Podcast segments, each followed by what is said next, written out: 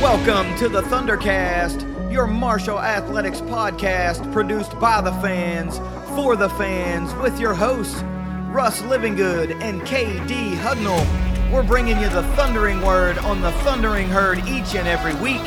So keep it right here. The Thundercast is on the loose.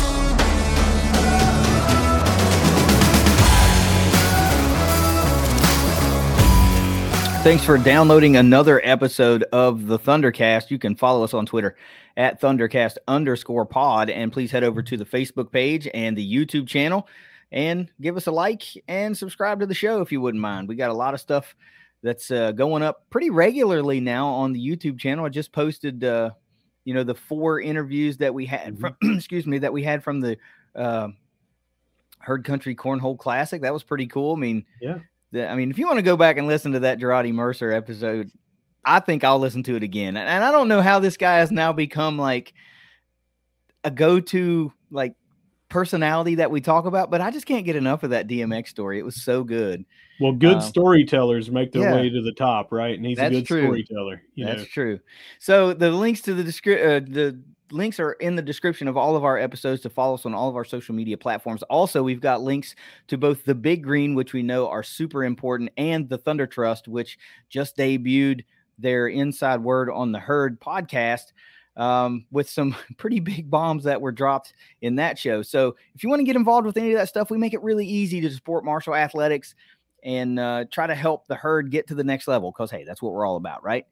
Uh, we got a lot to talk about. It was a busy week. There were some Sun Belt championships going on. It was the NFL draft weekend was happening, and there's a lot of other news going around. So we're going to get into it. But first, we need to get ourselves a word from our sponsors at 304carwreck.com.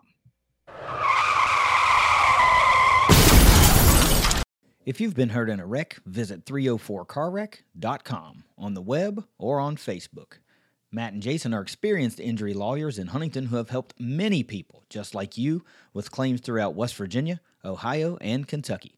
Car wrecks, truck wrecks, and injury claims aren't just something they do, it's what they do. Find them at 304carwreck.com. Well, Russ, the draft came and went. We had uh, tennis team was in the SBC tournament. There's some news on recruiting fronts and all kinds of good jazz. So how about we kick it off like we always kick it off with five things every herd fan needs to know this week? Yeah, and this will be a true five things every herd fan needs to know this week. As always, brought to you by Ignite Link, the Tri State's premier IT management team. Number one, you already talked about it, uh, but we're going to talk about it more in depth. Content for the 1837 NIL Honors Club is live. It uh, came out around 8 ish on Sunday evening, and uh, a lot of people were uh, talking, you know, via messages to us mm-hmm. and everything, just saying, "Hey, wow, great!" So it's yeah. live.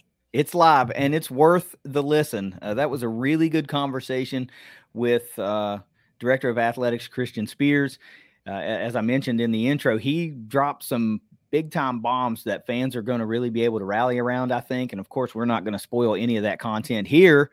Uh, it, because it, it, will eventually make its way into the fan base and yep. and permeate throughout the world. So it's not like you'll never learn about this stuff. This is a perk, right? And you, give to the NIL collective because you want to help the herd and you want to see us compete at a higher level. This is just a perk that they're offering. There's no secrets here. You know, it's just mm-hmm. it's just a little bonus for a, a little thank you. So um, but man, what a perk it is. It's a, it's a really good bit of information. It was a really great interview. And there will be more of those. You know, this is something they're going to do semi regularly. So if you want to join the Thunder Trust 1837 uh, Honors, NIL Honors Club, the link is in, the description. Um, but it is live and um, it is pretty cool. So we're all trying to row the boat in the same direction, Russ, and that direction is onward and upward for the herd. Yeah, and a little point on what you said. Make sure to go to thethundertrust.com slash 1837 and sign up that way because right now there's been a little bit of a hiccup that uh, came to light after this had dropped. You know, so they're working uh, with people individually. Uh, so if, if you gave already, you know, reach out to them. That's what they're encouraging everybody to do. But moving forward, it just makes it so much cleaner and easier uh, 1837 NIL Honors Club. Sign up for that at thethundertrust.com slash 1837. 1837. Let me let me say a couple of points that I forgot about. Uh, we were talking earlier before we uh, hit the record button, and I guess some folks had signed up through a third party site, right, called Givebutter or something Give like that. Yeah. And that's a little bit of a hiccup that they that they have seen that they did not. Uh, I don't know, see coming that it do- doesn't grant you access to those things. So Yeah, it's like one doesn't automatically know the other and give you an account to log in to get the info. Yeah. So you need to reach out to them to get that taken care of. Yeah. But Go, go ahead. Go ahead. Yeah, well, that's what I was going to say. So I think I'm going to update the link down there to to not just send you to the Thunder Trust landing page. I'll send you to the 1837 landing page so that you Mm. can, you know, one less step to find it. Mm. But you want to sign up directly through the thundertrust.com to avoid any of those potential hiccups. I mean, we both stepped up and, and joined individually this week. I had no problem, you know, creating my account. I had instant access to the thing, so I know it's it's out there and you can do it. It's just like um, I didn't even know the Givebutter thing was a was a thing. Uh, so if, It- if you're it- if- as I understand it, it predated uh, what they did with this Oh, I got you. 1837 link. So that was the link uh, before. So again, reach out to them so Yeah. they can so they can make it right for you. touch you base touch base don't please don't just get angry and be like well i didn't i'm not getting this give them an opportunity to fix it because these are these are roadblocks they didn't see coming so contact the thunder trust say hey man uh, i signed up through Givebutter. i need to get fixed or i didn't sign up uh, for 1837 a month. I gave more than you know what 1837 a month equals out to. You know if you gave a larger one-time lump sum you probably are going to be able to have access to that stuff too. They just need to know about it. So give them an opportunity to fix it for you before you get angry. Uh, they will fix it. It's just, you know, didn't really think about all these little avenues, but they will get it fixed. But anyway, that show is live. It's awesome. And they will be on a fairly regular basis uh, with uh, some of the most influential folks around Herd Athletics right now. So I can't, I'm not going to give any spoilers, but if you're not a part of it, you might want to consider being a part of it.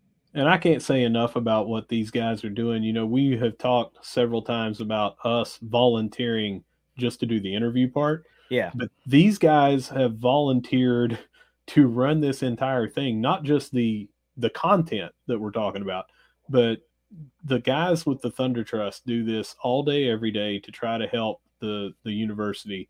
And I tell you, it's a lot of work. And those guys are just busting their butts because they love Marshall and they want to see Marshall as a university and its athletic programs continue to rise. And my hat's off to them because they are working their tails off and it's not like this is their jobs. I mean, they have careers. Yep. And they are doing this on top of that and they're working a lot of hours to do it.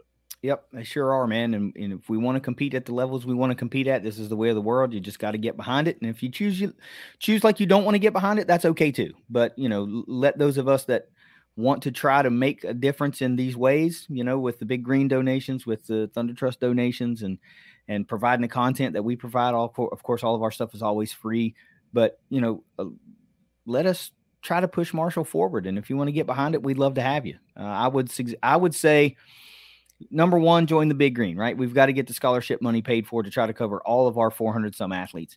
Uh, then, if you love a particular individual sport, a whole, whole bunch, maybe get involved with individual sports giving to those particular sports. And then, if you also want to get involved with NIL, look into the Thunder Trust. But all three of those things, at least two of them, the Big Green and the Thunder Trust, you know, that's what's going to help propel us forward. So let's all try to get moving in the right direction. Uh, the Sun Belt era is obviously here and in full swing, and, and it's a very competitive conference. But we want to start bringing home conference championships, and it's going to take all of us to do it. Number two is Andy Taylor declares for the NBA draft with the option to return. Now, Yeah. years ago, folks uh, may not know this, but years ago, you entered, you were done. You know, kind of how it is in, in football and things like that. When you declare, you're done. You, you can't go back. Well, the NBA, several, several, several years, I can't remember when, changed that rule to where you can dip your toe in. And what athletes, specifically here at Marshall, have done very recently. Jon Elmore did it, I think, twice. Taevion Kinsey did it twice. Um, Andy Taylor is now doing it. So it allows them to go in, get evaluated, see what they need to work on. Scouts will say, here's what you specifically need to do better uh, for us to think that you know maybe you need to work on your endurance maybe you need some of them may say you need to grow six inches you know so you know that's what you got to go work on yeah all kidding aside there's a, a reason people do this and it, it is zero harm to go do this and that's what andy's done. Well it's it's more not even zero harm. It's like it's what you should do. You know it's beneficial. if you're on the cusp of being you know that type of guy that's you know on the bubble of maybe being drafted then you absolutely should do that. Or if you're on the bubble of that guy that's like you know i might not get drafted but if i get an invite i think i'm going to stick on the right roster well i use the term roadmap they're actually going to give you a roadmap and say look you're really great here here and here you're not so strong here and here and this is where we need you to you know develop why wouldn't you do that? If somebody came to you and said, Russ, if you'll go do X, Y, and Z, you'll land this dream job of yours, you'd do it, right? So, and, and you leave yourself the option to, if it doesn't work out, remain at the job you're at, right? Yeah. You would do that. We would all do that. So it's, it gets, you get really caught up in the, the graphic that gets posted, you know, thank you, Marshall, whatever, whatever. Uh, at this time, I'm declaring for the draft, or however it was worded, and you think, great, it's over well, it might be over if he get if he goes out and gets a league wide grade of like, listen, dude, you're a lottery pick. I'm not coming back. You know, I'm going to I'm going to be a lottery pick because that's the goal. Yeah. But otherwise, you just have to go. Okay, he's going through the process. Most likely, he's going to return to college basketball and play again. He just wants to get a leg up on having the the best, most impactful final season of collegiate ball that he can have before he has to go pro somewhere. I got no problem with that. No problem at all from here either. I mean, we did it with Jon, we did it with Taevion. I think a couple other people did it as well. Uh, but this sort of thing happens uh, now that they've changed that rule. It happens at just about every university when you have players that are on that that cusp, like you said. You know, if you're on the bubble, uh, and some is like, you know, hey, would I be a first rounder if I came out or a second rounder? no, you'd be a second rounder this year, but if you work on this, you'd be a first rounder the next year. Yeah, that yeah. stuff goes on all the time. And we're talking about a huge bump in status and pay for a lot of these players across the nation. So it's just a no brainer. Uh, moving on to number three, KD, we talk about this all the time, but this is Abby Herring's world, and we're just in it, man. We're just living in it. So she smashed her school record that she already owned in the uh, outdoor 3K by nearly 30 seconds. nearly 30. I mean, we're talking about like, I don't mean 24 is nearly 30. I mean like 29 and a half. um, a new time of nine minutes, 25.08 seconds. And uh, she came in second in that uh, that race down there in the outdoor 3K at the Music City Challenge, which we'll talk about again in around the herd. But smashed by 30 seconds. And still on this point too, Kylie Maston sets a school record in the 1500 meters uh, at four uh, minutes 23.11 seconds, and that was that was good enough for her to win that event.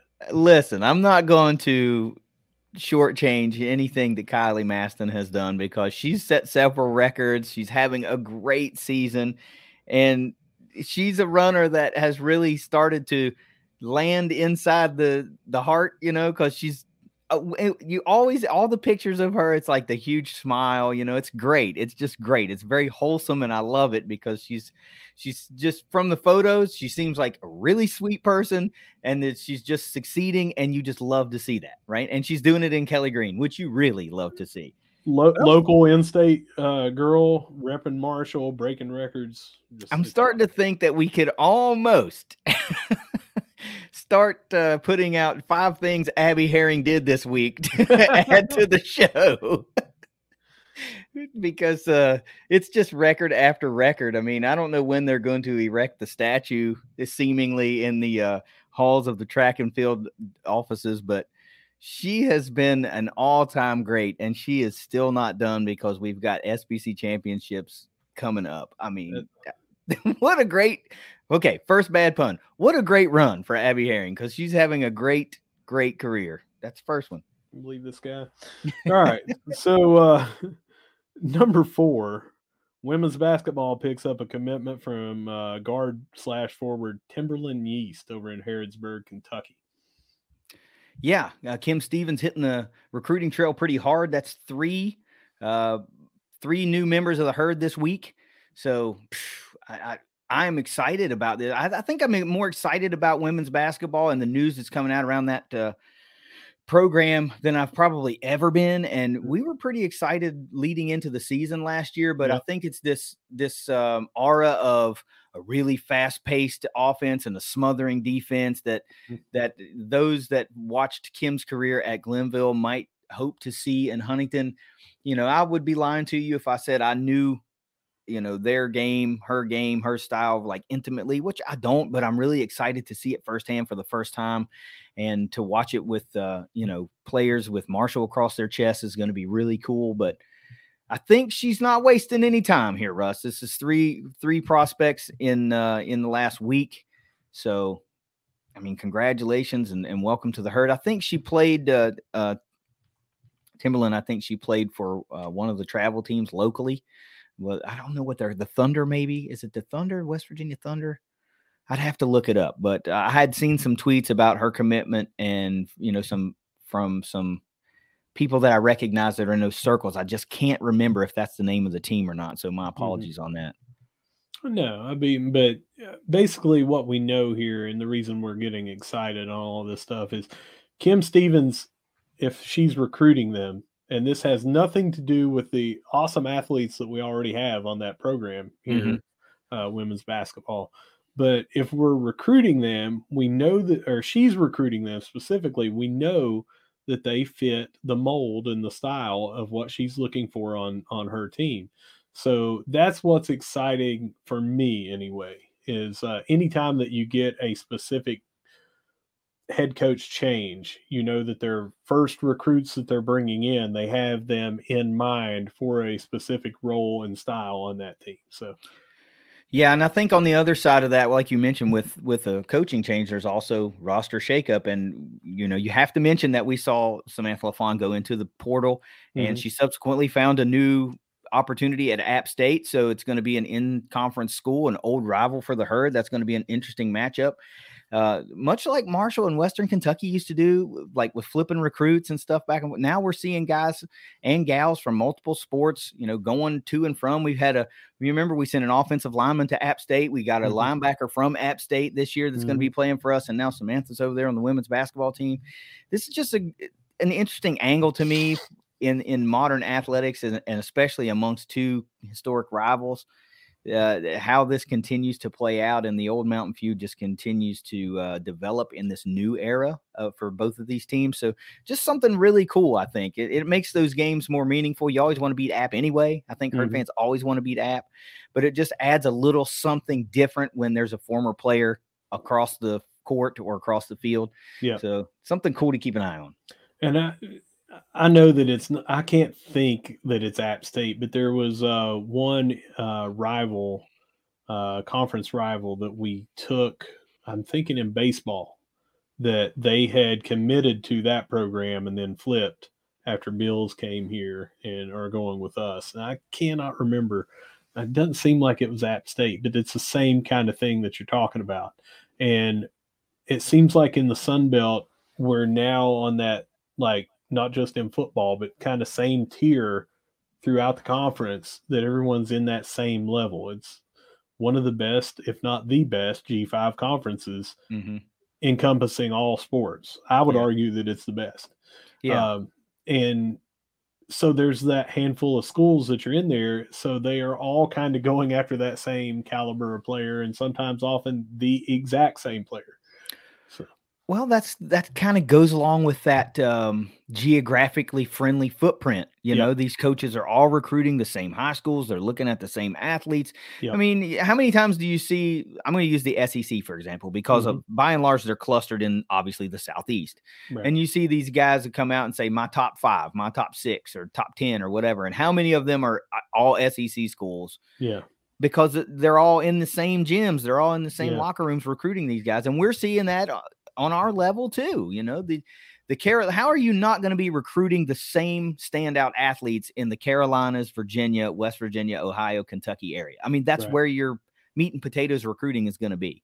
So if you're five hours away from each other, you know, App State, Marshall, whatever, well, your recruiting base is going to be in that same general geographic area. It makes it more competitive. I think it makes it more fun, way more interesting because it's it's it's not like recruiting against UTEP. You're not recruiting against UTEP, right? You're just in a conference with UTEP. You're not going head to head with any of those battles. And we're probably going head to head with a lot of prospects with James Madison, Old Dominion, you know, Coastal, App, even Troy, Southern Miss. I mean, especially when you're recruiting guys like baseball players where right. southeastern baseball yep. is huge so yep. it's very very exciting to me man and and and this is where the importance of having those great recruiters comes in because you you have to win those battles if you don't win those battles then obviously those high caliber athletes go somewhere else and not to further deviate off the original thing that we were talking about but uh, to go hand in hand with what you were just talking about um, football recruiting just put out all these different coaches on where they were going to yeah. be, and it is dominating the ring, uh, yep. as as Coach Huff said before, you know, or when he first came here, that we're going to dominate the ring. We were looking at Cincinnati, Dayton, we were looking at the Carolinas, they mm-hmm. were over in Virginia, and all that, and it's just all in that, you know, circle like we talked about. So, good, good, good, good to hear.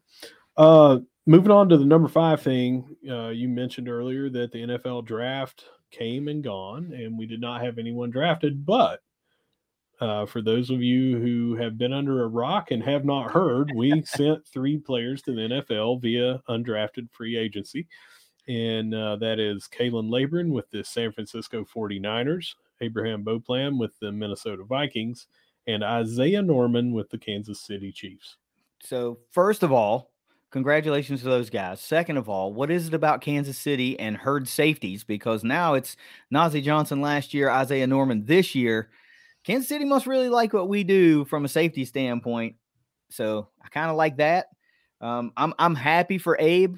I think um, his play has spoken for itself over the over a number of years and across multiple conferences. But damn, man, Minnesota, come on, man. I mean, I'm a Packers fan. Everybody probably doesn't know that, but um, I was I was struggling draft wise this week when I saw that the Bears drafted Wright from you know he went to Huntington High School and I was like God of all teams and then they went out and signed Tyson Bagent as well from Shepherd yeah. and I was like man it's like yeah. all these in-state guys are going to the team that I dislike the most but uh, I am super happy for those guys and I have a long-standing policy you know I'm like uh, I will root for those guys to have a million tackles a game even if they're playing Green Bay I don't care I mean, right. I want to win the game, but I want those guys to shine. And I think uh, San Francisco got themselves a real gem, right? We we know that. We know what mm-hmm. Can do. And as you get down to the latter part of the draft, I think sometimes it becomes more of a benefit to uh, not be drafted because mm-hmm. you open up your possibilities to all um, teams uh, via undrafted free agency contracts, and even more so in the last couple of years. Remember, it used to be, you know, you if somebody offered you, you better sign it. Like it had to happen right then, and and you would see this big flood of signings, you know, almost immediately, and you may have gone to a not so ideal situation. Well, those kind of changed a little. Those rules kind of changed a little bit, and guys have a little bit of time to collect multiple offers and then dissect for themselves where might make the best sense. So if you were one of those guys that had multiple offers, you had the opportunity to look that roster for a minute and go, okay, I think I have my best shot here. Now I don't know if that happened for any of those guys, uh, but you can't ever have enough good linebackers. You know, defensive and special teams players. That's where you're going to make your waves early on as an undrafted guy. I think Abe can do that. I think Isaiah can definitely do that. Those guys are tough as nails, warriors, and great football players. Khalan's a little bit of a different story, right? Because I don't know how much uh, wave you're going to make on special teams. You just got to go in there and hope you get some reps in mini camp, hope some get some reps in in uh, off season, and see if you can put enough on film that even if you don't stick in San Fran, some other teams like we like what this kid did, we could use him. But I'm really happy for them. I'm going to toss in a friend of ours, uh, you know, I know uh, Moff, Stephen Moffat, big Niners fan. I, I, wonder how he feels about that, you know, because just like Abe goes to the Vikings, he's like, man, now I got this Marshall guy who was really good that, you know, plays for my team now. And of course, those that know Moff know he's a Western Kentucky fan. So I wonder if he's feeling some type of way about that. But I don't really care. I'm just happy to see Khalan in the NFL. I'm happy to see Abe and Isaiah in the NFL. Obviously, the last thing I'm going to say is, what in the hell? How has no one signed Steven Gilmore? That one is baffling to me. Baffling, absolutely baffling. So, hoping he gets an opportunity somewhere, even if it's at a later date or right before, you know, mini camps or whatever. But I'm really happy for those guys. And this year, damn it, we're gonna we're gonna hear some names called. We're gonna hear some names called. If we have great seasons out of some guys, I don't see how you don't hear the name Owen Porter. You know what I mean? Mm-hmm. So super pumped for those guys. Great weekend. Would have just liked to have uh, seen their names flash across the screen, but other than that, um, I, I hope they landed in the most ideal spot for them. I have a little bit of info that you don't know that I haven't okay. told you, and uh, you'll be hearing this for the first time. Uh, but San Francisco was so hyped on Laborn that they were planning on drafting him Mm-hmm. And you know, obviously you've got uh, things with teams on. Well, we've got this need, we've got that need, and it depends on where you pick and something. And you know, obviously they felt like when it came down to that last pick that they needed to pick this person because they probably wouldn't be available, but this one would. Right. And that they had planned that if they did not get him in the draft, that it did not work out that they selected him where they were wanting to select him, that they had planned to outbid every other team for him. That's how much they wanted him there. So it, it, was the first bit of news as soon as the draft's over. I feel like that probably once their pick was done and they waited, I don't know what the rule is if you have to wait until all selections have been made or whatever, but I have a feeling they had him on speed dial or his agent on speed dial and said, Here's what we're offering. We want you here. Yeah. So they were extremely high on him. So I'm kind of hopeful that he gets a really good shot. And the the last thing that I want to say is years and years and years ago, you got one feature back in the NFL and that was it. And now it's not unheard of for five running backs to share that load because you don't want to run someone into the ground or you want someone as a third uh, down back. You want someone uh, that's a pass blocking back, or you want someone that's uh, you don't have like oh well we've got Bo Jackson here and that's all yeah. we need. Yeah. It's it's it's become increasingly rare to have a one man backfield. I mean even mm-hmm. the even the best runners in the game have something to augment so that they don't get overworked, right? It's a long season. I mean, damn, we, we saw firsthand Khalan carry the ball 300 times. It's a long season you know, and that's a collegiate season. You're talking about 17 games now plus playoffs if you're in the NFL. So you really have to manage workload and and it behooves you to have several guys that can either fill a role for you or be a situational back. And Khalan's got a pretty complete game, you know, I think we all saw that. So he's going to make an excellent uh, depth back, you know, and he could sneak in there and be a starter in a couple of years. I mean, who knows? I, I can't say a couple of years. Hell, he might go in there and win the job outright. I don't know. Well, know? I mean, it, it takes that. It takes an injury. It takes, you know, I mean, anything can happen. That's why you yeah. want to get your chance. I mean, you know, you can't do it when you're sitting at home. It makes it a lot tougher. So when you get signed as a as a pick or as an undrafted free agent or get invited to rookie camp, mini camp, whatever you do, you go there and you make the best out of it. And if you yeah. you stick that roster or the reserve roster and and you get your chance, you make the best out of it. So. Yeah, it, it's cool, man. We saw him spring game weekend, and I talked to him for a minute, and I was he looked really good. He looked like he had been like working hard. I'd see you know, we've seen the photos on social media, him training and stuff like that. And I I just asked him, I was like, "How you feeling?" He said, "Man, that's a, I, I have not felt." This healthy in a long time. I feel really good. And he looked good. I mean, he was in great spirits. You could tell he was amped up in preparation for this uh, draft weekend. So I'm really glad. And you're right. It's a lot about, well, this guy might be available. We can probably not draft this guy and sign him. And that plays into it. So while it's a bummer, you still got a shot, and all you can ask for is a shot. And now we just need our dudes to to run with it and you know make make a multi-year career out of being an NFL football player. I'm so pumped for them. Um, it just it just shows, man. NFL talent plays in Huntington. Yeah. Well, that uh, brings an end to our five things every herd fan needs to know this week. As usual, brought to you by Ignite Link. What you didn't hear me say was uh, we had a lot of people enter the portal Yep. in football. So we had so many of it that so many people doing that that we decided that we were going to make that our feature for the week. So, Yeah. KD, Portal window closed, opened and closed. It was a two week window. We knew it was coming. Um, and I think a lot of folks, especially from our fan base, are like, what the hell? You know, because you see in names go out and very few announcing that they're coming in. And I tweeted about this. I need to remind everybody that is listening to the show what Huff said about portal uh, recruiting until they they can commit to your school but until they are enrolled and officially a part of the university they can be recruited away. So while the fan in us wants to hear hey we got this guy coming in. Hey we've got this impact player coming in it is not a benefit to announce that because well some other school can just go oh he's going to marshall? Well we can make a run at him maybe.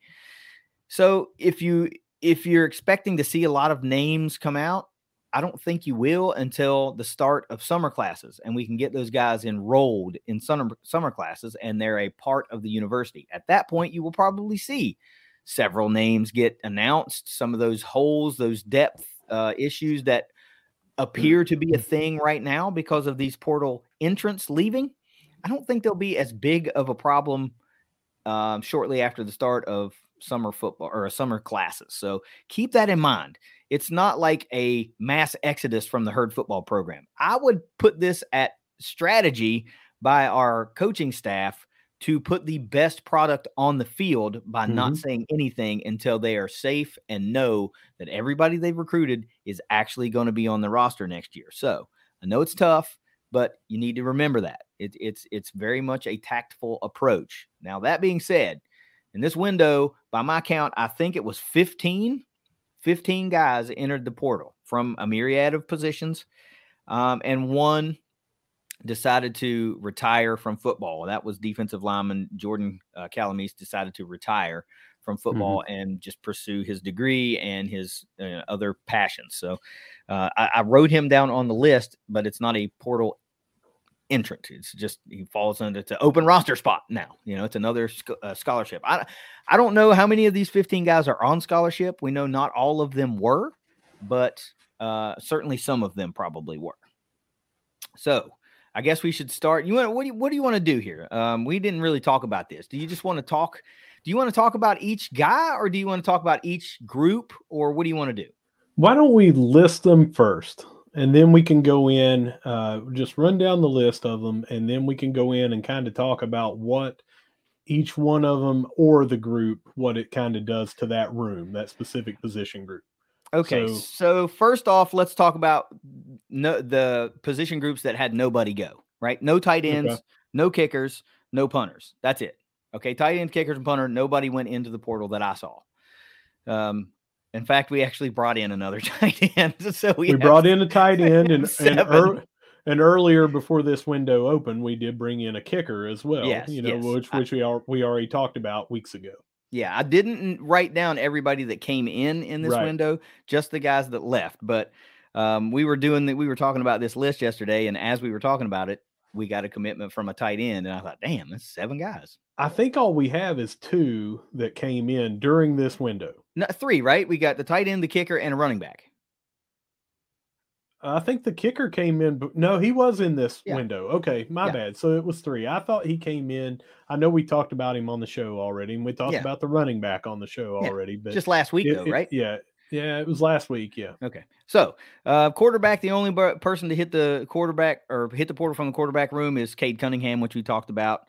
Uh, running back, we saw. Now, listen, I also wrote down what I think is their proper class ranking or uh, class status. I don't know. I Mhm. went off of the mix of the 2023 roster, the guys that haven't been pulled off yet, and then the 2022 roster, and I just added it um, a year, you know. So, uh, redshirt sophomore Cade Cunningham, uh, redshirt freshman running back Isaiah Gordon, redshirt sophomore o- offensive lineman Jeremiah Orr, and then grad grad transfer slash junior, I guess Tristan Bittner.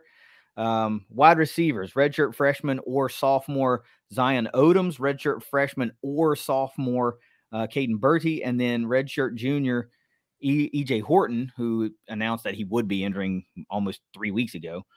Uh, defensive lineman Jordan Calamese, we mentioned retired. Redshirt sophomore defensive lineman Jashawn Kaufman.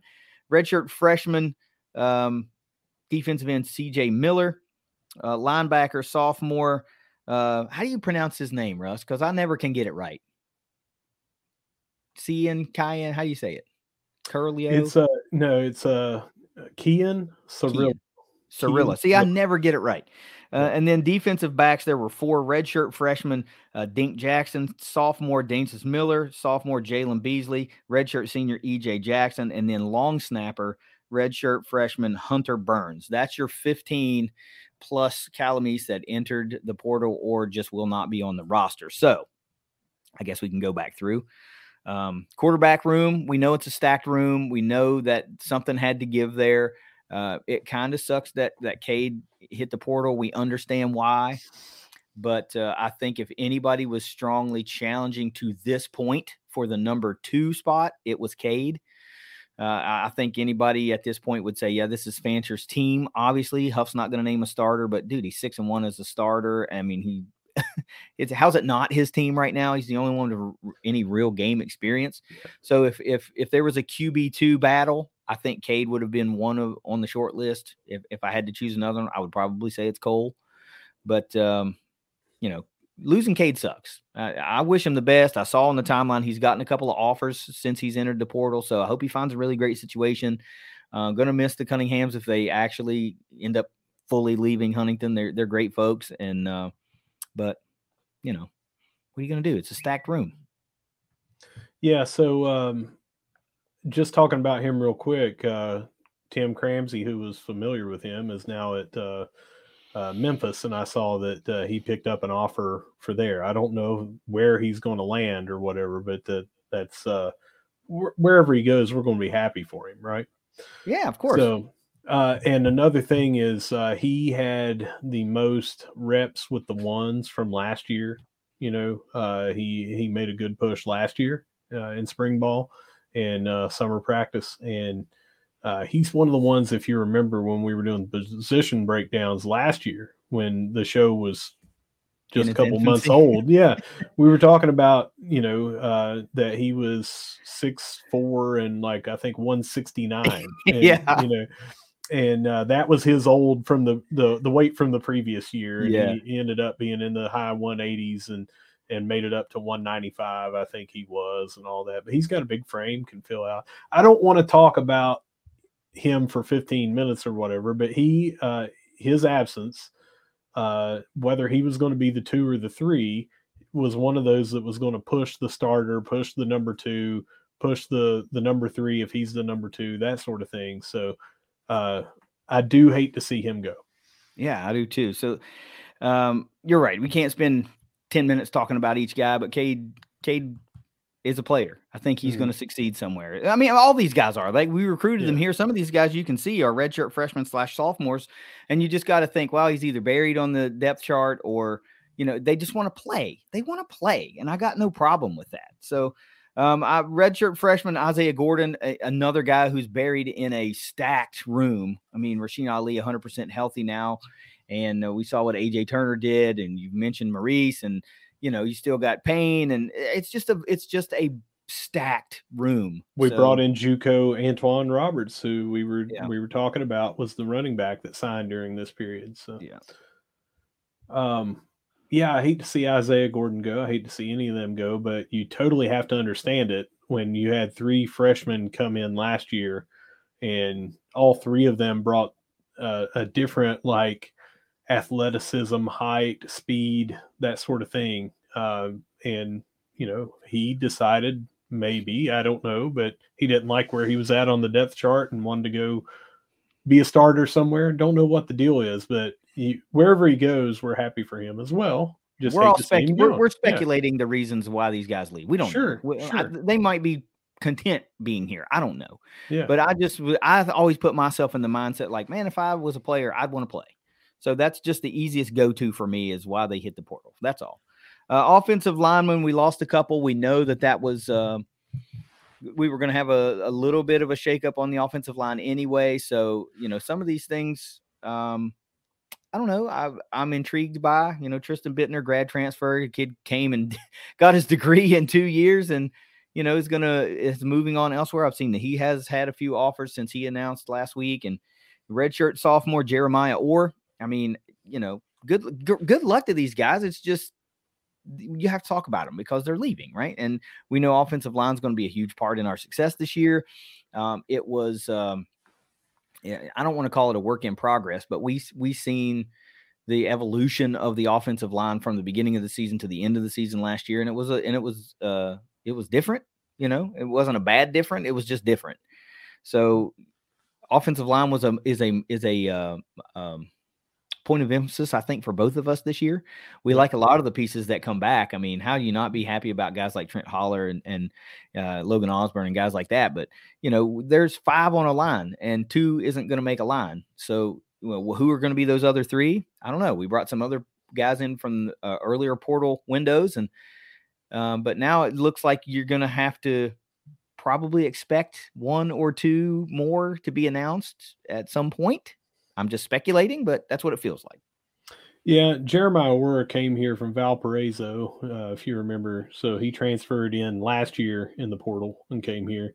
Um, I, you know, with the position on the offensive line, it's hard to say number of snaps, if any, that somebody played. You know, I don't yeah. have those stats available to me, but he did transfer in. He's transferring out. Uh, while he was here, uh, no matter if he had snaps or not, it was some much needed depth that we had. You know, scout team if that's all he did, practice if that's all he did, uh, spare minutes in games if that's all he did. You know, yeah. but uh, uh, that's one of those positions where you know people need a breather sometimes. Uh, people need to come out because the, someone rolled over on their ankle sometimes.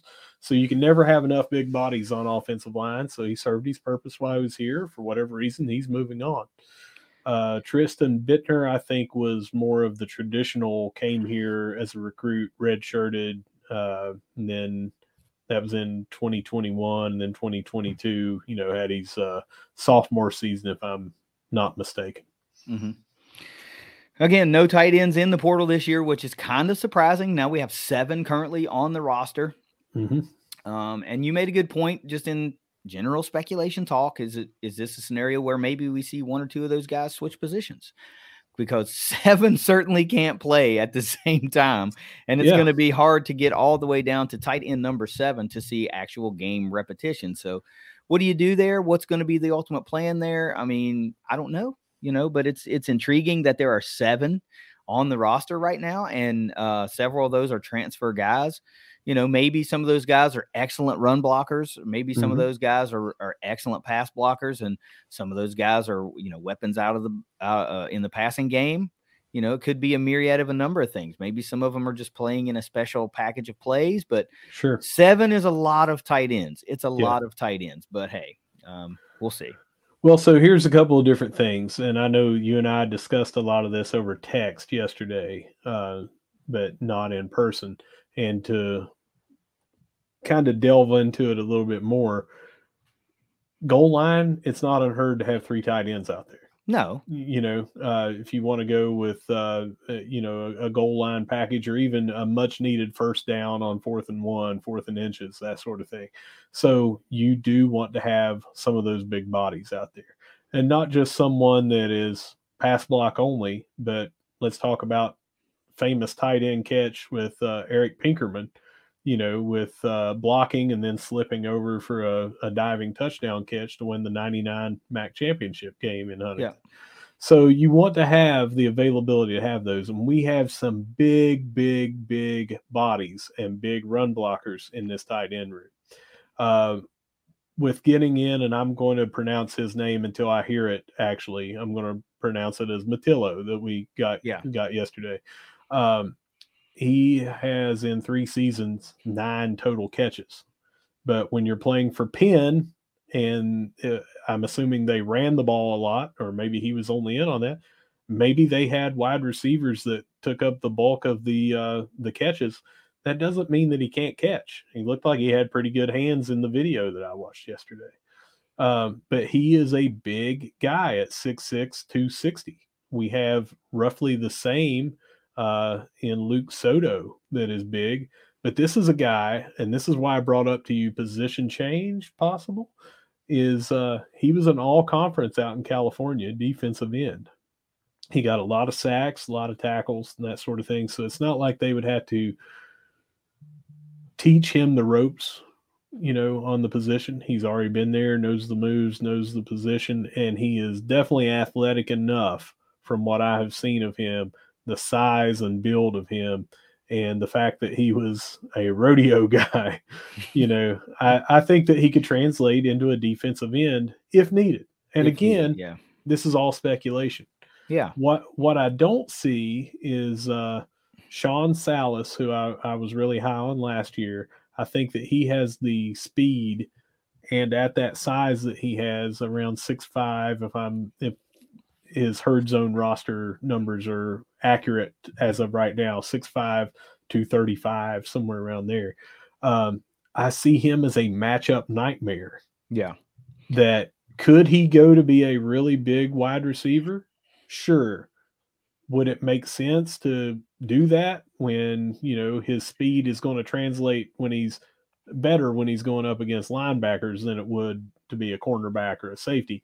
I think that he would be better served to be that downfield threat, Cody Slate type in uh, in the tight end position and not a hybrid. But that's just my take. We could see some position changes. We could see, you know, just a big stacked room. And like you mentioned, when you need to go run heavy, you know, you put a couple of tight ends out there, you know, and you've you've got a lot of blockers for these uh these guys.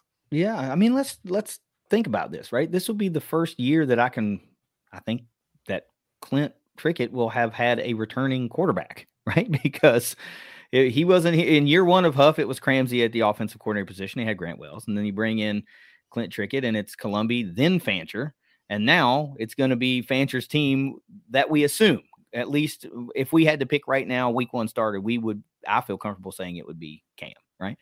So mm-hmm. it, this is new territory for both those guys. They they have continuity across an off season and into a, another season. So there's a lot going on here that I think are probably falling by the wayside on a lot of fans. You know, mm-hmm. so there's a lot of chemistry things and and stuff like that. That's finally going to be able to be part of our um, offensive scheme this year.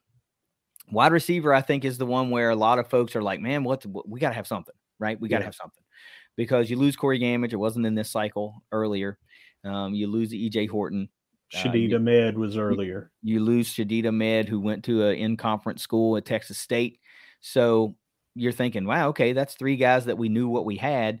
Now you toss on EJ Horton that was in this uh, cycle, uh, Caden Bertie, and then Zion Odoms, who was in um, the, the class a couple of years ago. I think Huff's first class, maybe. Mm-hmm. So it's redshirt freshman slash sophomore for both of those guys, and then uh, EJ Horton was a, a, prep school guy, so he's like a redshirt junior. I, from what I deduce, add on Gammage and Ahmed, that's that's five guys, you know. But okay, let's let's let's put the flames out a little bit.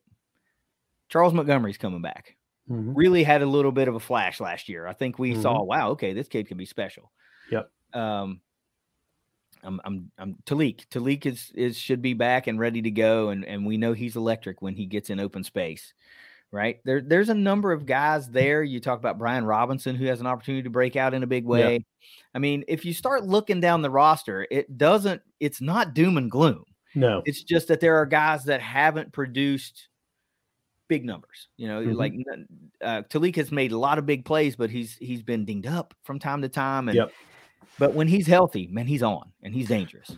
Yeah, and I'm uh, there's some more guys that I'll mention and then go back to this point uh, uh, to to add on to what you said. But you also have we brought in Demarcus Harris from Kentucky and we brought in uh, Mason Pierce from McNeese. Uh, so those are two new additions that we're going to have in that room. So a couple went out, couple came in.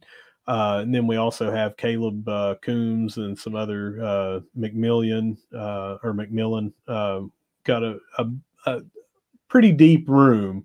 Yeah, uh, it's not like we've got three on the roster or right. something like that. And, and I feel some... like I feel like that's what people are thinking. You know, yeah. it's like they're not. They haven't a lot of them probably just haven't gone to the herd zone roster and been like, okay, let me see who's still there. Yeah. You know, they just see the guys leaving and they go, Gammage and Horton and Ahmed, and what are we going to do? And and while it, it, it hurts to lose those guys, yeah, think of the guys we just talked about that are coming back. Yeah, right? and I I know we had passing issues last year, you know, but when you start looking at the stats of what has actually left in Gammage and in Ahmed and everything, it's not like we're losing a hundred uh, uh, receptions and 20 touchdowns. Mm-hmm. You know, so I mean, it's next man up. And for whatever reason, I felt like Corey Gammage never reached the the potential here that he had with his size advantage. We yeah. talked about that on a couple of different shows, and that has nothing against Corey Gammage. You know, it could be that we're not throwing to him and utilizing that. It might be that the he wasn't on the same page with the the quarterback that he had uh, various different reasons, right? Well, I have I love the guy as a player, but it was yeah. always it was weird to me that remember we went to 10 games in the season before he got a receiving touchdown. And yeah. you're just thinking, how the hell does that happen? Right. You know, it's just one of those weird things. It wasn't anything on purpose. You know, it's just like it just didn't happen. And then on the same token, you'll have those guys that have, you know, 25 catches, but they have nine touchdowns. It's just yeah. how the numbers work out. Well, it was the same way. If you remember, we talked about Gammage when uh, he had the the game against Bowling Green with the uh, very long uh, score uh, that put him over hundred yards, but that was only his second career, I think. So he had his third career later on in the season, uh, hundred yard game. You would think that someone with his size and matchup nightmare and everything that we considered our quote unquote number one that you would be putting up more 100 yard games. Yeah. And again, I'm not knocking him. I will never knock the players on this. It could be the system. It could be, like I said, not on the same page. It could be the the play calling. There's a bunch of different things that could factor into these things. But when you break it down, no matter how you look at it, the production just was not that great that we lost. Yeah. The players may have been great that we lost, but we're not losing a ton of production uh, in the essence that I think that we can replace it. So I'm not too worried about it. So wide receiver is one of those areas where I think you probably hear a summer school enrollee, right? That you keep it quiet because that's a position to if somebody goes, "Oh wow, Marshall got this guy, we got to have that guy." Well, it doesn't mm-hmm. do you any good to say you've got him now so people can make a run at him for the next two months or whatever it is, month and a half. So I would expect that you see so far a, an offensive lineman or two and a, and a wide receiver or two. That's just my speculation, but that's just what I feel. Defensive line is another area where we feel strongly that's like you can never have too many good ones, right? And you can just never have too many to provide depth. And Marshall's lost three in this uh in this cycle and relatively younger guys, right? Two redshirt sophomores and a redshirt freshman. So um they still return quite a bit. I mean, as long as Tyquez Legs is there, as long as Gibson's there, as long as Porter's there, you, you, that's a really strong three guys just right off the top of my head. And then there are others that are on that roster that are going to be making some um, developmental leaps and guys that were pr- productive last year that are just going to step right back in and you know be a what was it uh violent and disruptive defensive line i think we'll see more of that again this year but I Huff has the track record at Marshall of going and finding those defensive linemen that he plugs right in, and they are instant impact guys. Think Remember, about think sorry, about uh, Watts and uh, Barber. You know, mm-hmm. those guys were instant impact. And now there were right. others, but uh, right off the top of my head, it's two guys that were a big part of the defensive line last year. So remember what uh, Coach Huff said the last time he was here on the show too about uh, we were talking about uh, conditioning and bodies and things like that who had made some leaps uh, in, over you know before spring ball started. Mm-hmm. He mentioned uh, Isaiah Gibson last year how much weight he had lost uh, or whatever, um, and how much uh, weight Elijah Russell had had put yeah. on. That both of these guys transforming their bodies into more of what is going to fit their game for what we need him to do. And those are two big pieces that I see happening on the defensive line this year. Obviously, Porter uh, is coming back and he's his own animal. You you know what you're going to expect from him: a nonstop motor, a captain on the team, uh, you know, emotional, just a leader, football guy, man. He's a, a football, football guy. guy. Yeah. And I tell you what, I didn't even think about Elijah Russell, and that's the guy that really popped out to me from uh, spring game. You know that yeah. that that a lot of folks were talking about. A lot of folks were, of course, big on the running backs, which helps mitigate that potential loss of Isaiah Gordon. But Elijah Russell is a guy that that really just popped for a lot of guys, uh, a lot well, a lot of fans. Mm-hmm. So it's just another weapon. But I still think you probably see one, maybe two on the uh, defensive line uh, being announced later in the summer. I just feel I got, that. I got to tell you, I feel it even more, and I would be, uh, I would say two is a minimum that we bring in, and I see those two being huge, big body guys, mm-hmm. uh, interior defensive linemen for run stopping.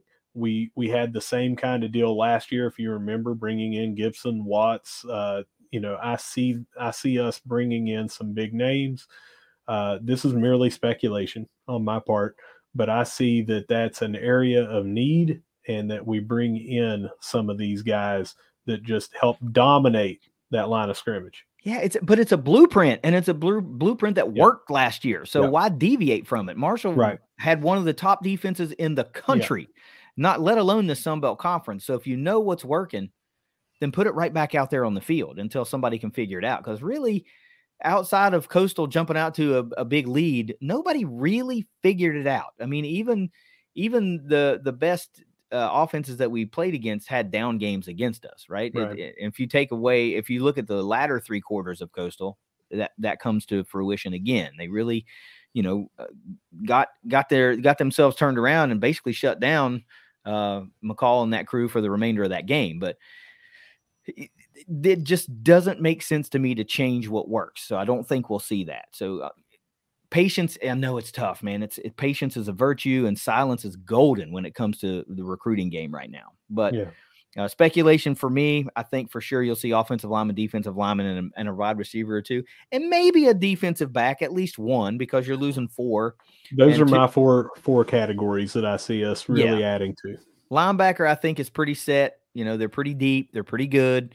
So, and only losing one, uh, it maybe just for this cycle allows you to utilize that scholarship for a guy that's currently on the roster, or you know maybe bring in an extra for another position of need. We'll see. So there's no real need to talk about linebacker. We know what we have there, but let's go to defensive back because remember, Dink Johnson came in. I think we talked about him like during the opener live tailgate show as being added to the roster like that week. You know, he is right. a former four star guy, came from Ole Miss, and we were like, okay, we'll see what goes on here. And I mean, didn't really have too much going on last season. Um, uh, Miller, I think, is a guy that I was really excited to see play this year. I thought he would play a bigger role this year, so I was a little surprised to see him hit the portal.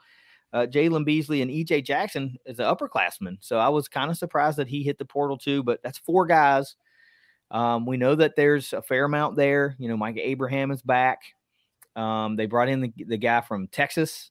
And for the third, is this the third straight year we're going to see two brand new safeties in for the herd? I think so. I think so. but you know, it seems like everyone that we bring in is just like all world.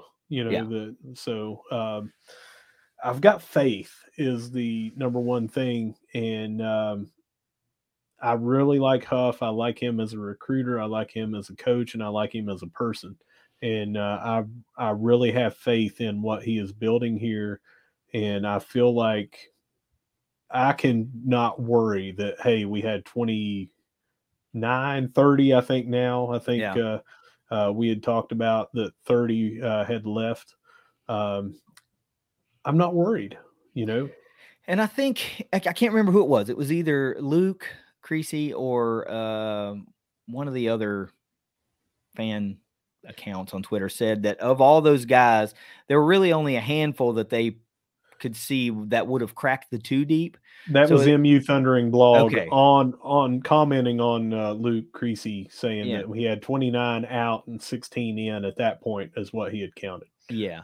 So really, you know, we've mentioned that 29 out, and yeah, there's a lot in, but really you're like minus what 14 right now or 13 right now. So there's room to just fill the holes, and that's what it's Yeah. about right now. Is filling the holes and making the push for a conference title. But when you think about, you're probably right, uh, probably right. Of those, let's call it 30 guys, if six of them or seven of them are all that was going to crack the two deep, then there's not a there shouldn't be a lot of alarms going off. You Right. know, um, it- it's something you might have to worry about down the road. We talked about Huff, or we talked with Huff, and he said, "Remember, this is going to be the last year of all these super senior type guys, so the transfer portal is going to shrink by roughly half, you know, give or take next year, uh, just for the lack of prospects that'll be around. So."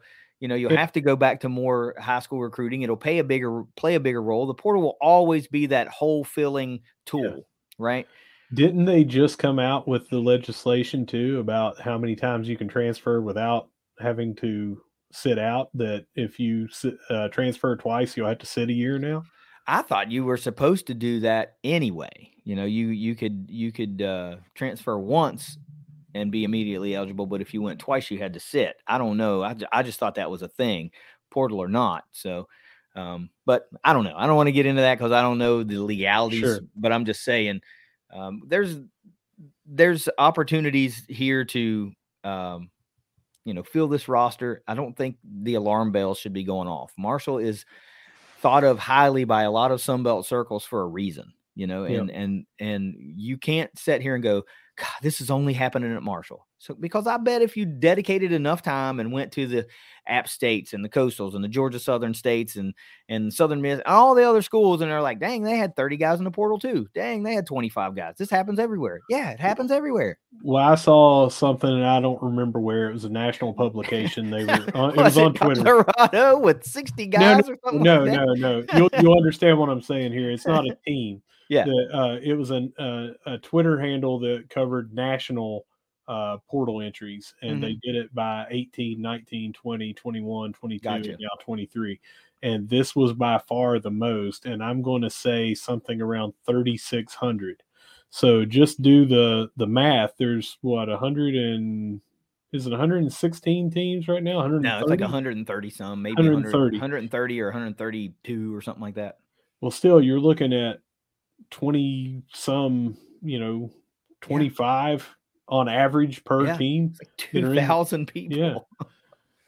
So, It's a lot of no, people. no, no, it was 3,600. That's what I'm telling you. It was 3,600, but divided that by the Oh, number of you. teams, you're looking at 25 by, you know, each Yeah. team. Now, I know Colorado had like 60 Yeah. going out, but uh, That that would be cause for concern. yeah, so look, the last ones we got to talk about is uh, we of course we had a long snapper leave and we brought in what two in this class or portal cycles. You know, since the end of the season, we brought in two, if I can remember. So yeah, uh, we had another guy that was committed that you know decided to go elsewhere, and now we've got one entering the portal. So uh, nothing that uh, is surprising. You know, it's just numbers. It's it's Mhm. numbers. You're not going to carry four long snappers. you know? right. So overall, I think the portal news here is just from the surface, maybe alarming to some fans because you see, dang, 30 guys have entered and we've only announced, you know, 15 coming in. We're 15 players short. No, you're really not. Let it play out. This happened last year. It happened the year before. There's late additions. I mean, we just talked about Dink Jackson, Dink Jackson being added like yeah, or Johnson added the week of the opener. So thi- Right. this is going to happen. Uh, if you don't see a lot of these holes filled, there might be, you know, a scholarship or two that doesn't get allocated before the start of summer camp. Okay, maybe. Maybe there's three or four. But all that really means is some guys that aren't on scholarship that are currently on the roster will have an opportunity to be on scholarship. Uh, so I, you got to have full faith. Just pump the brakes a little bit. Be a little patient. I know that's tough to do. It's tough because we all want to know what we're going to look like and who's going to be on the roster and all that stuff immediately. We want to know yesterday. But it's it's it's more beneficial for us as a team to keep some of these things under wraps so that we have an opportunity to hold on to all of, if not uh, most of, the guys that we currently have committed or will have committed by the time summer session rolls around. So, with that, Russ, if you got nothing else on this portal report, let's go around the herd. Well, I just wanted to say real quick that uh, when you're looking at the academic calendar, Uh, we're talking about waiting and waiting and waiting and being Yeah. patient. Do you know when summer session A starts? Like two weeks. Let me tell you, it's Monday. Oh, uh, May. May the 8th. So now that's summer session A. And Yeah. as you know, if they're still doing it, because you and I both had summer classes here, I think you had them uh, all 12 years that you were here. Actually, that's why I was here for 12 years. I never took summer classes. well, I, I did, uh, but they have sessions A, B, C, and D.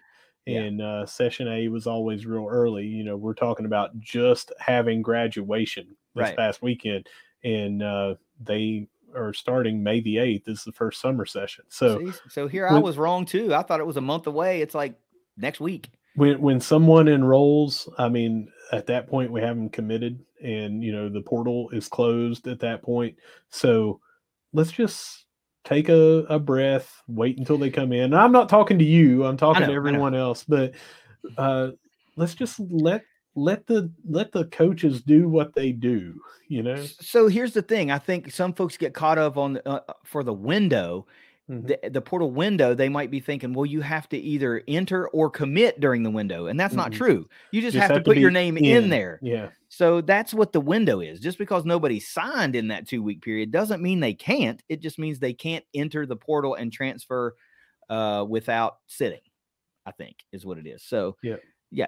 I mean, hell, I'll wait another week. By this time next week, Russ, we could be talking about ten guys that that that um have committed and they're enrolled and are in classes and are on campus. That that's how soon of a turnaround here. And here I thought it was a month. And and remember, at the very very absolute latest, we're going to see uh, fall camp uh, will probably be the very end of July, if not August the first proper. But it'll probably some be somewhere within that two or three day window. I don't know if they always started on a Monday or if they always started on August the first, depending on how it works out on the calendar. I don't know, but it's around that time, and 100% we will see here in less than three months we will see all of our players for the most part. You may get, like we just talked about with Dink, might get someone coming in real late, but over the next month, you're probably going to see a lot of people uh, being added to that herd zone roster and announced on, officially. Yeah, I think what we're going to have to do maybe next week or as this window is starting to open uh, is we're going to have to revisit like we just did the guys that left. We we might have to do a little feature of all the guys that came in as a precursor to all the position group breakdowns that we'll get into over the summer just to kind of bring everybody up to speed with where we are currently and then as new guys come in and commit and get signed and enrolled, we can talk about them too. So Yeah. that might be what we need to do. Let's take this bad boy around the herd. Let's Uh, we, we talked earlier about track and field with uh, Herring and uh, Maston. Uh, again, Herring came in second and uh, broke, shattered her uh, school record. Maston set that school record in a win. And then we have um, at that Music City Challenge, Tyra Thomas took first in the 100 meter 100 meter hurdles with a time of 13.42 seconds. Seven overall placed. We had a couple of second place finishes, a couple of different top five, um, and the winners that we already named, and had a very good time in my uh, my thought of having times of personal records and stuff like that. It's a great time to hit those numbers right before the Sun Belt Conference Championships, and those start May the 11th through the 13th. See, if you'll remember, we talked about would they did they even have another meet before? Right. And we thought, well, maybe they don't, and then go to the Music City and have an excellent showing. I mean, Yeah. a, a sh- absolute shattering of a record, and then a couple of other, uh, you know, first place finishes, second place finishes. I mean, so we're we're gearing up, man. And I would, I am, I am going to sit here and go on record and and say it will not surprise me if we have multiple conference champions in certain disciplines you know and, and i'm staring right at um, um, the pole vault and the 800 in Yeah. for the men that's what i'm zeroed in on like that's got to be our best two opportunities to capture a conference championship but there could be others because abby's out here like I don't it, I don't know what what you describe it as. You don't just break a record by 30 seconds, you know, you just that's obliteration. So she might be hitting that really, really big stride. And you could, we could come back here next week and be like, she captured multiple conference championships herself you know so we it it's really exciting i hope folks are going to follow along with the uh the uh sbc championships with this track and field team because we could capture several it would not surprise me if we brought home four or five but i really am hoping to see a repeat in the pole vault and i would love to see brett armbruster uh, close out this great season as a conference champion that would really be great to me uh, a couple of things uh, one we had just talked about the uh 4.08 meter yep. record for Macy May Joy. That just happened to be the exact winning uh, uh, height, height, in in the Music City Challenge. Uh, I don't think that she participated, or if she did, it was not listed. She was not listed amongst the top whatever. Mm-hmm. Uh, but to me, because we had someone else on there, uh, I'm blanking on the name. That's uh, always I'm sure second, Diane, probably Diana, right? Yeah, yeah. So um anyway, we're talking about a bunch of SEC teams that were here, not just mm-hmm. Sunbelt, and that was the number one overall winning thing. So for her to have that height capability, that looks really good going into the Sunbelt. I don't think that's the ceiling. I'm. I'm I do not either. I, I think I she's got more in the tank, man. I yeah, I don't either. I think that I think that she 100% can can beat that record and i think brett can 100% beat his record mm-hmm. uh, but for them to both be in the driver's seat kind of like what you're saying i think it looks very good a couple other things that i want to say is if you actually go on herd zone and click on the results they had a very nice color coded uh, on this page for the music city challenge of having the team logos and then had um, a breakdown. I, I, I guess I haven't really seen this so much. It's more like PDF friendly, something you could print out of mm-hmm. who did what. But they had like here in the 1500 meter that uh, Kylie Maston, they had what everyone had done in that race through 300, then through 700 meters, then 1100 meters, then 1500 meters. So it showed you their place, their time, what they did for each segment of those legs.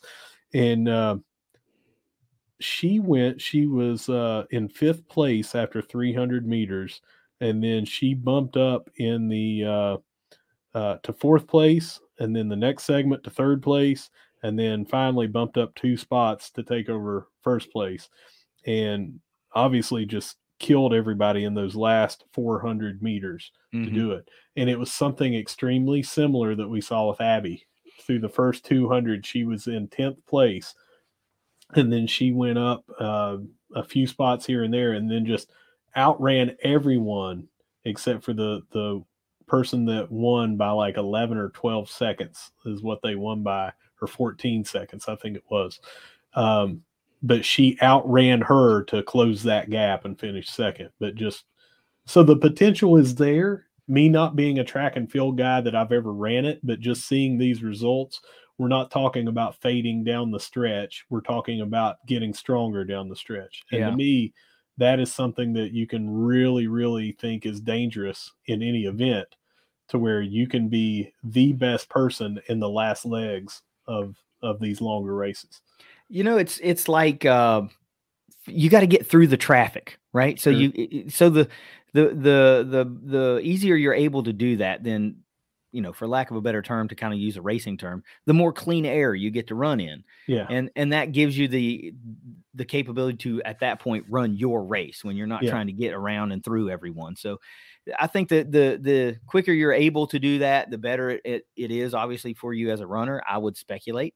But uh, excellent point you made about those results pages because I remember last year when we were reporting uh, on our final events in Conference USA, it was track and field. Mm-hmm. So um, they had they did a really good job of posting live results. So you, you folks will be able to watch along. Uh, I'm sure they'll be posting this stuff on the Herd Zone app. You, you mm-hmm. generally are will have a link to some live results and stuff like that. And given that it's the SBC Championships, you would have to think that you will 100% be able to follow along. I don't know, but hell, it might be on ESPN Plus because it is. I really hope it is. I really hope it is because I I would love one. I'd like to go there in person. I think mm-hmm. that would just be really cool. But um, that's not in the cards. Uh, right. But I would like to be able to watch that, or at least parts of it, or watch it on uh, uh, on demand after the event if I'm you know working while it's live or whatever. Yeah. All right. So uh, again, SBC championships. Those start on May the 11th. It's the 11th through the 13th there for track and field. Tennis. Man, did we make some noise? We talked did. about when we recorded, uh, you know, days ago.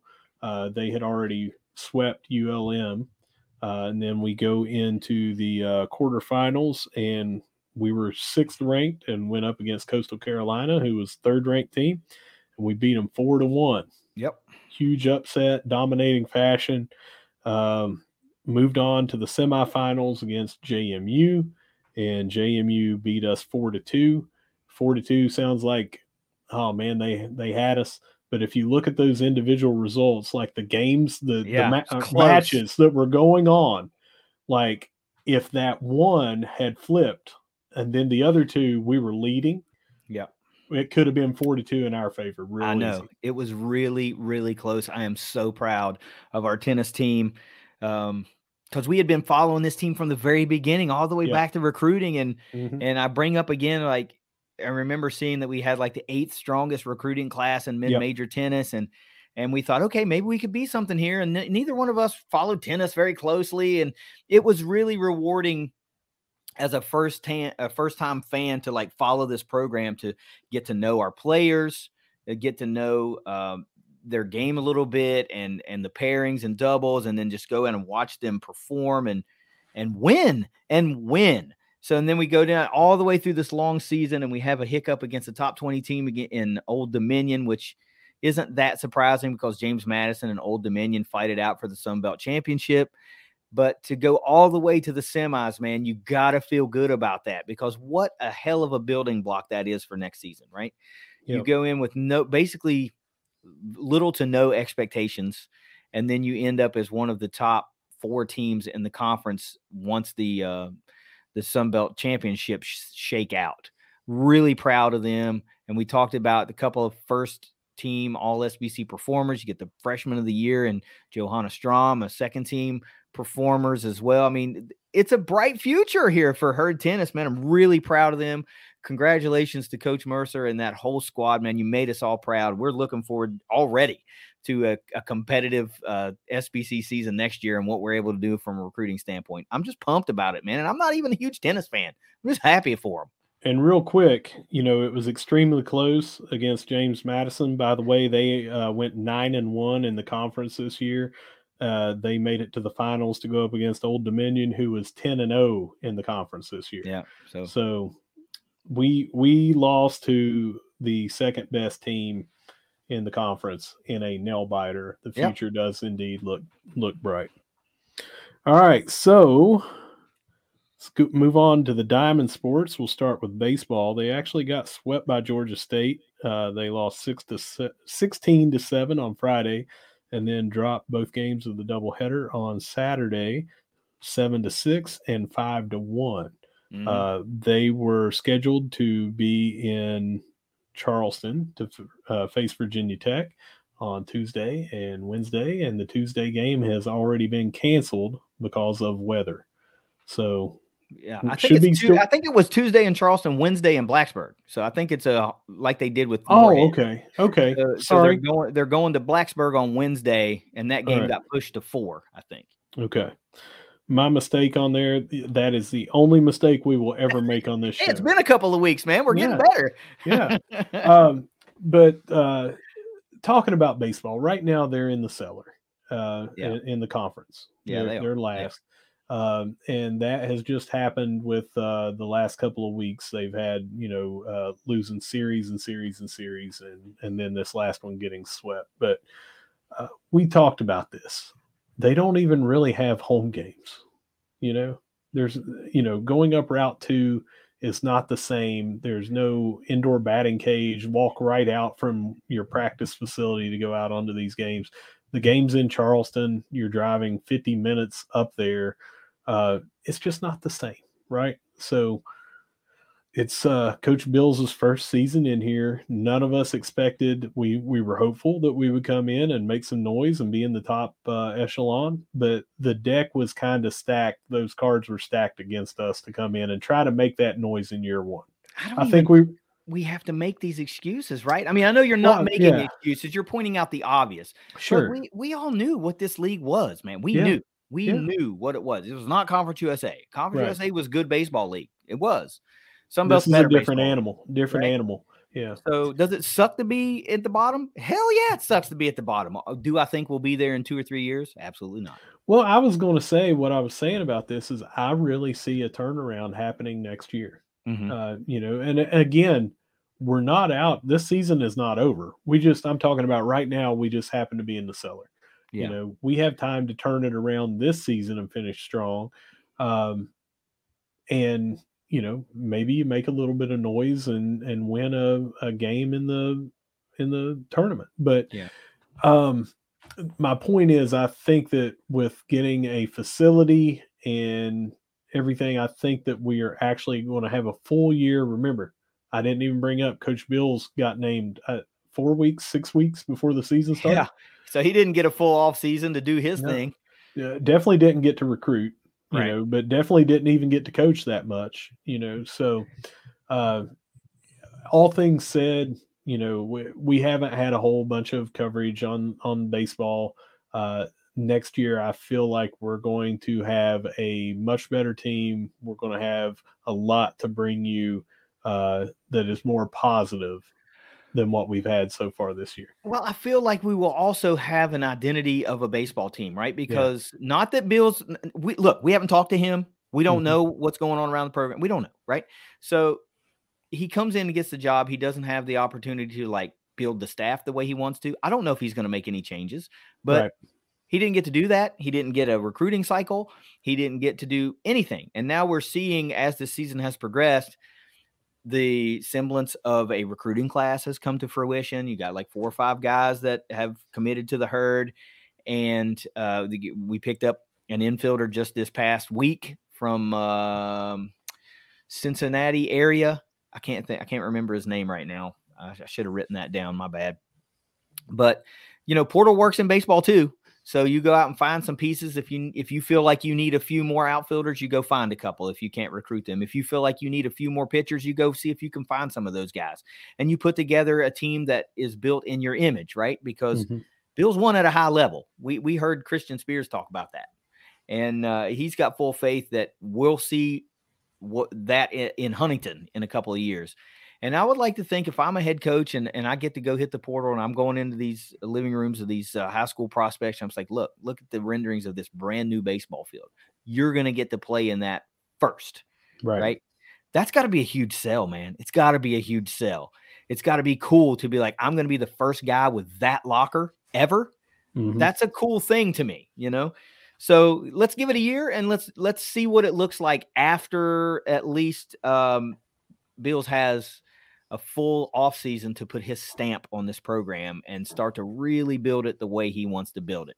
You know, he was put by behind the eight ball a little bit and not being able to do a lot of the things he wanted to do, I would like to think. So this is this is really to me, you know, um year 1 like even though this season is basically over, you got SBC championships coming up, but even after that's over, this is still a continuation of year 1 for Beals because now he's getting has his first basic off season, full off right. season.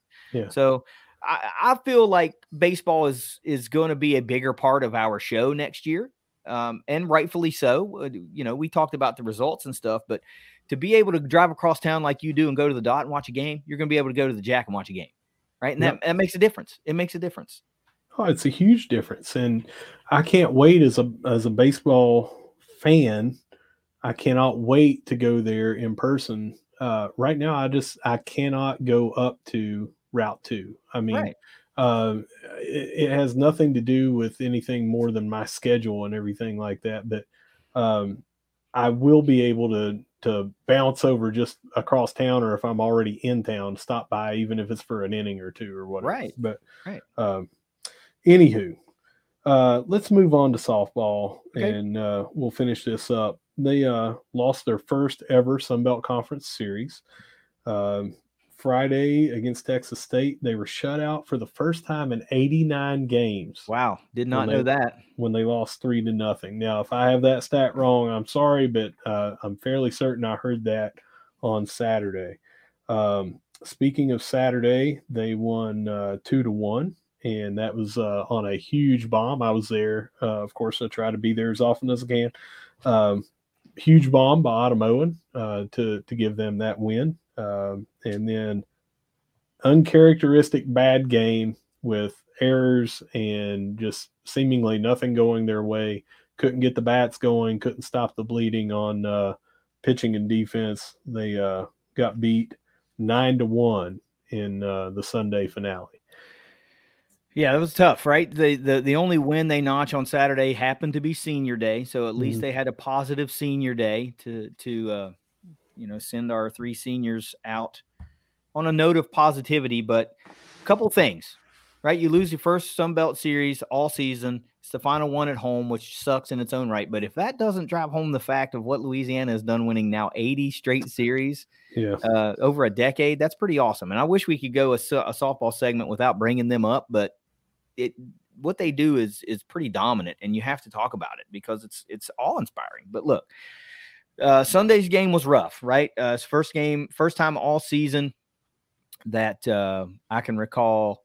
Sid didn't go complete game. You know, um, it may have happened, but I don't recall it happening. So Sid Sid get Sid got pulled early, and uh, they put in um, I don't know some relief pitching, and and it just continued. Texas State bats were hot, and that's not really their game. Texas State lives and dies on great pitching and solid defense, and they and you know so they usually don't have these huge games with offensive outpourings, but they were just hitting it where our guys were, or our gals weren't. That's it. You know, we had a couple of good hits in that finale. Um, Alex Coleman, you know, put one over the right fielder's head, kind of a, a little gap shot type deal. And yep. um, I made the tweet like if that catches a funky carom, you know, it just hits a beam or something in the outfield fence and shoots over towards the foul line, she's going to round them all because she had like stand up triple, you know. Yeah. And that was really most of the excitement for the herd. It was just a bad offensive out, uh, bad offensive day, and sucks to close it out that way. But look, I like to, you know, we like to put a positive spin on things. Uh, it's never good to lose games like that, and and I hope Coach Megan's not listening to this and rolling her eyes when I say it. But sometimes this is good.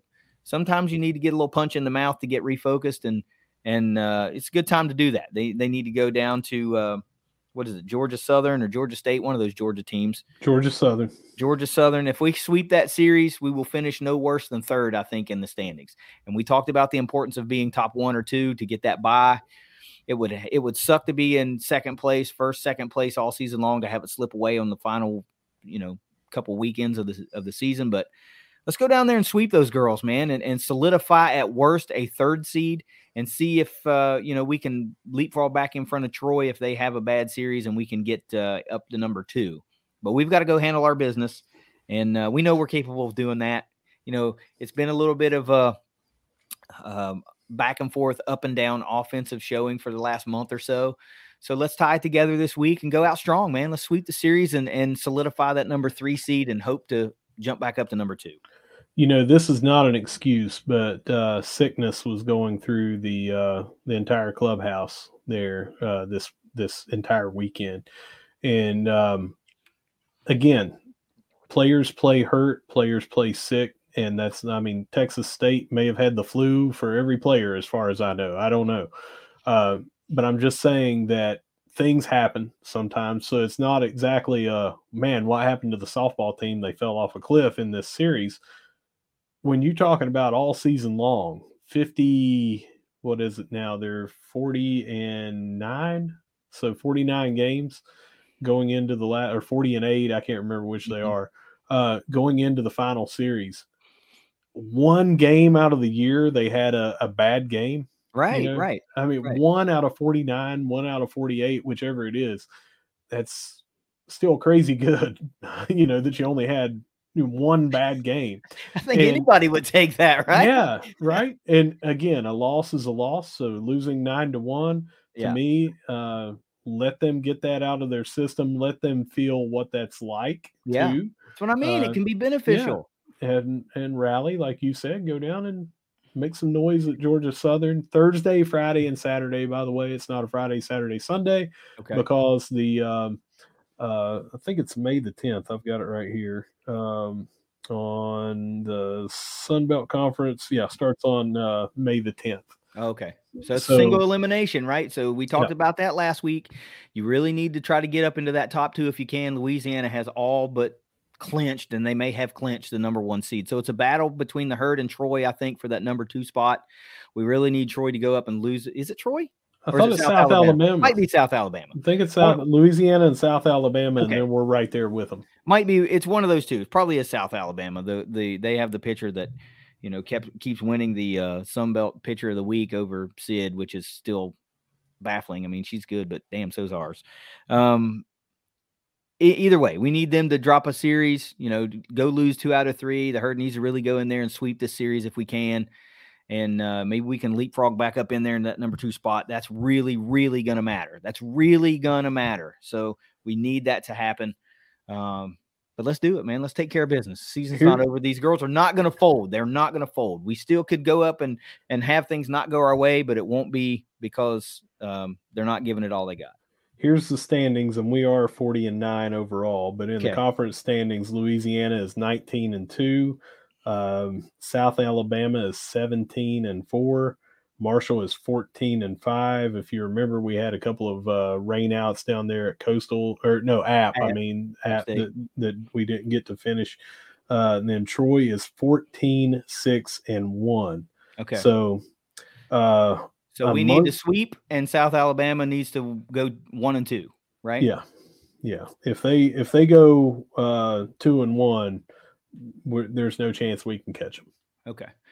Yeah. So that's what we need to have happen. That's it. That's it in a nutshell. You go sweep at uh uh what'd you say, Georgia Southern?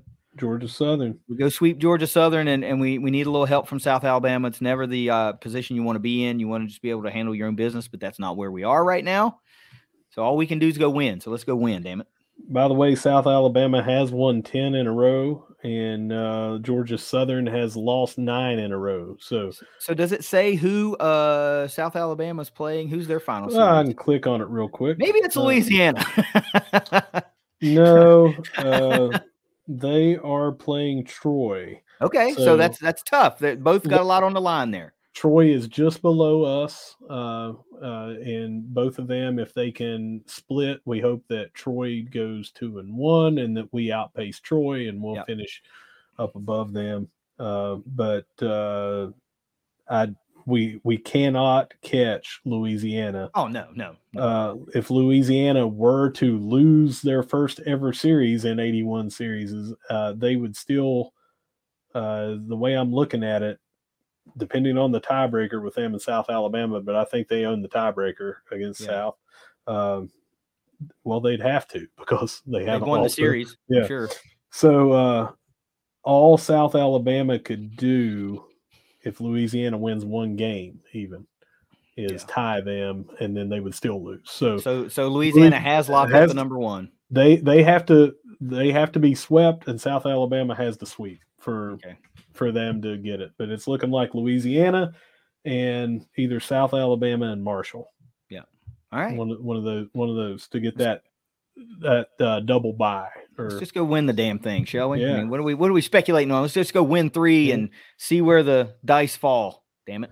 But anyway, that no, that takes us all Okay. uh, around the herd and everything, and uh, we are coming to the very end here. Over, uh, you know, we've got baseball after after next week's show.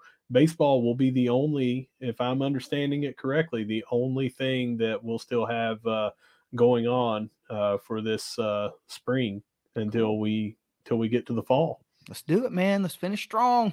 Seeing baseball boys go up in there and make a little bit of noise, catch a little bit of fire, and ruin some seasons for some guys. That'd be pretty freaking awesome.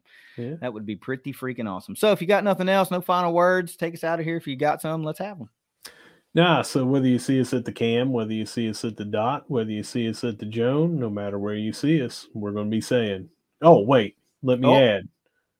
Or you see us over at uh, the 1837 NIL Honors Club as we volunteer our time over There there because you have stepped up to the plate and you became a member of the 1837 NIL Honors Club.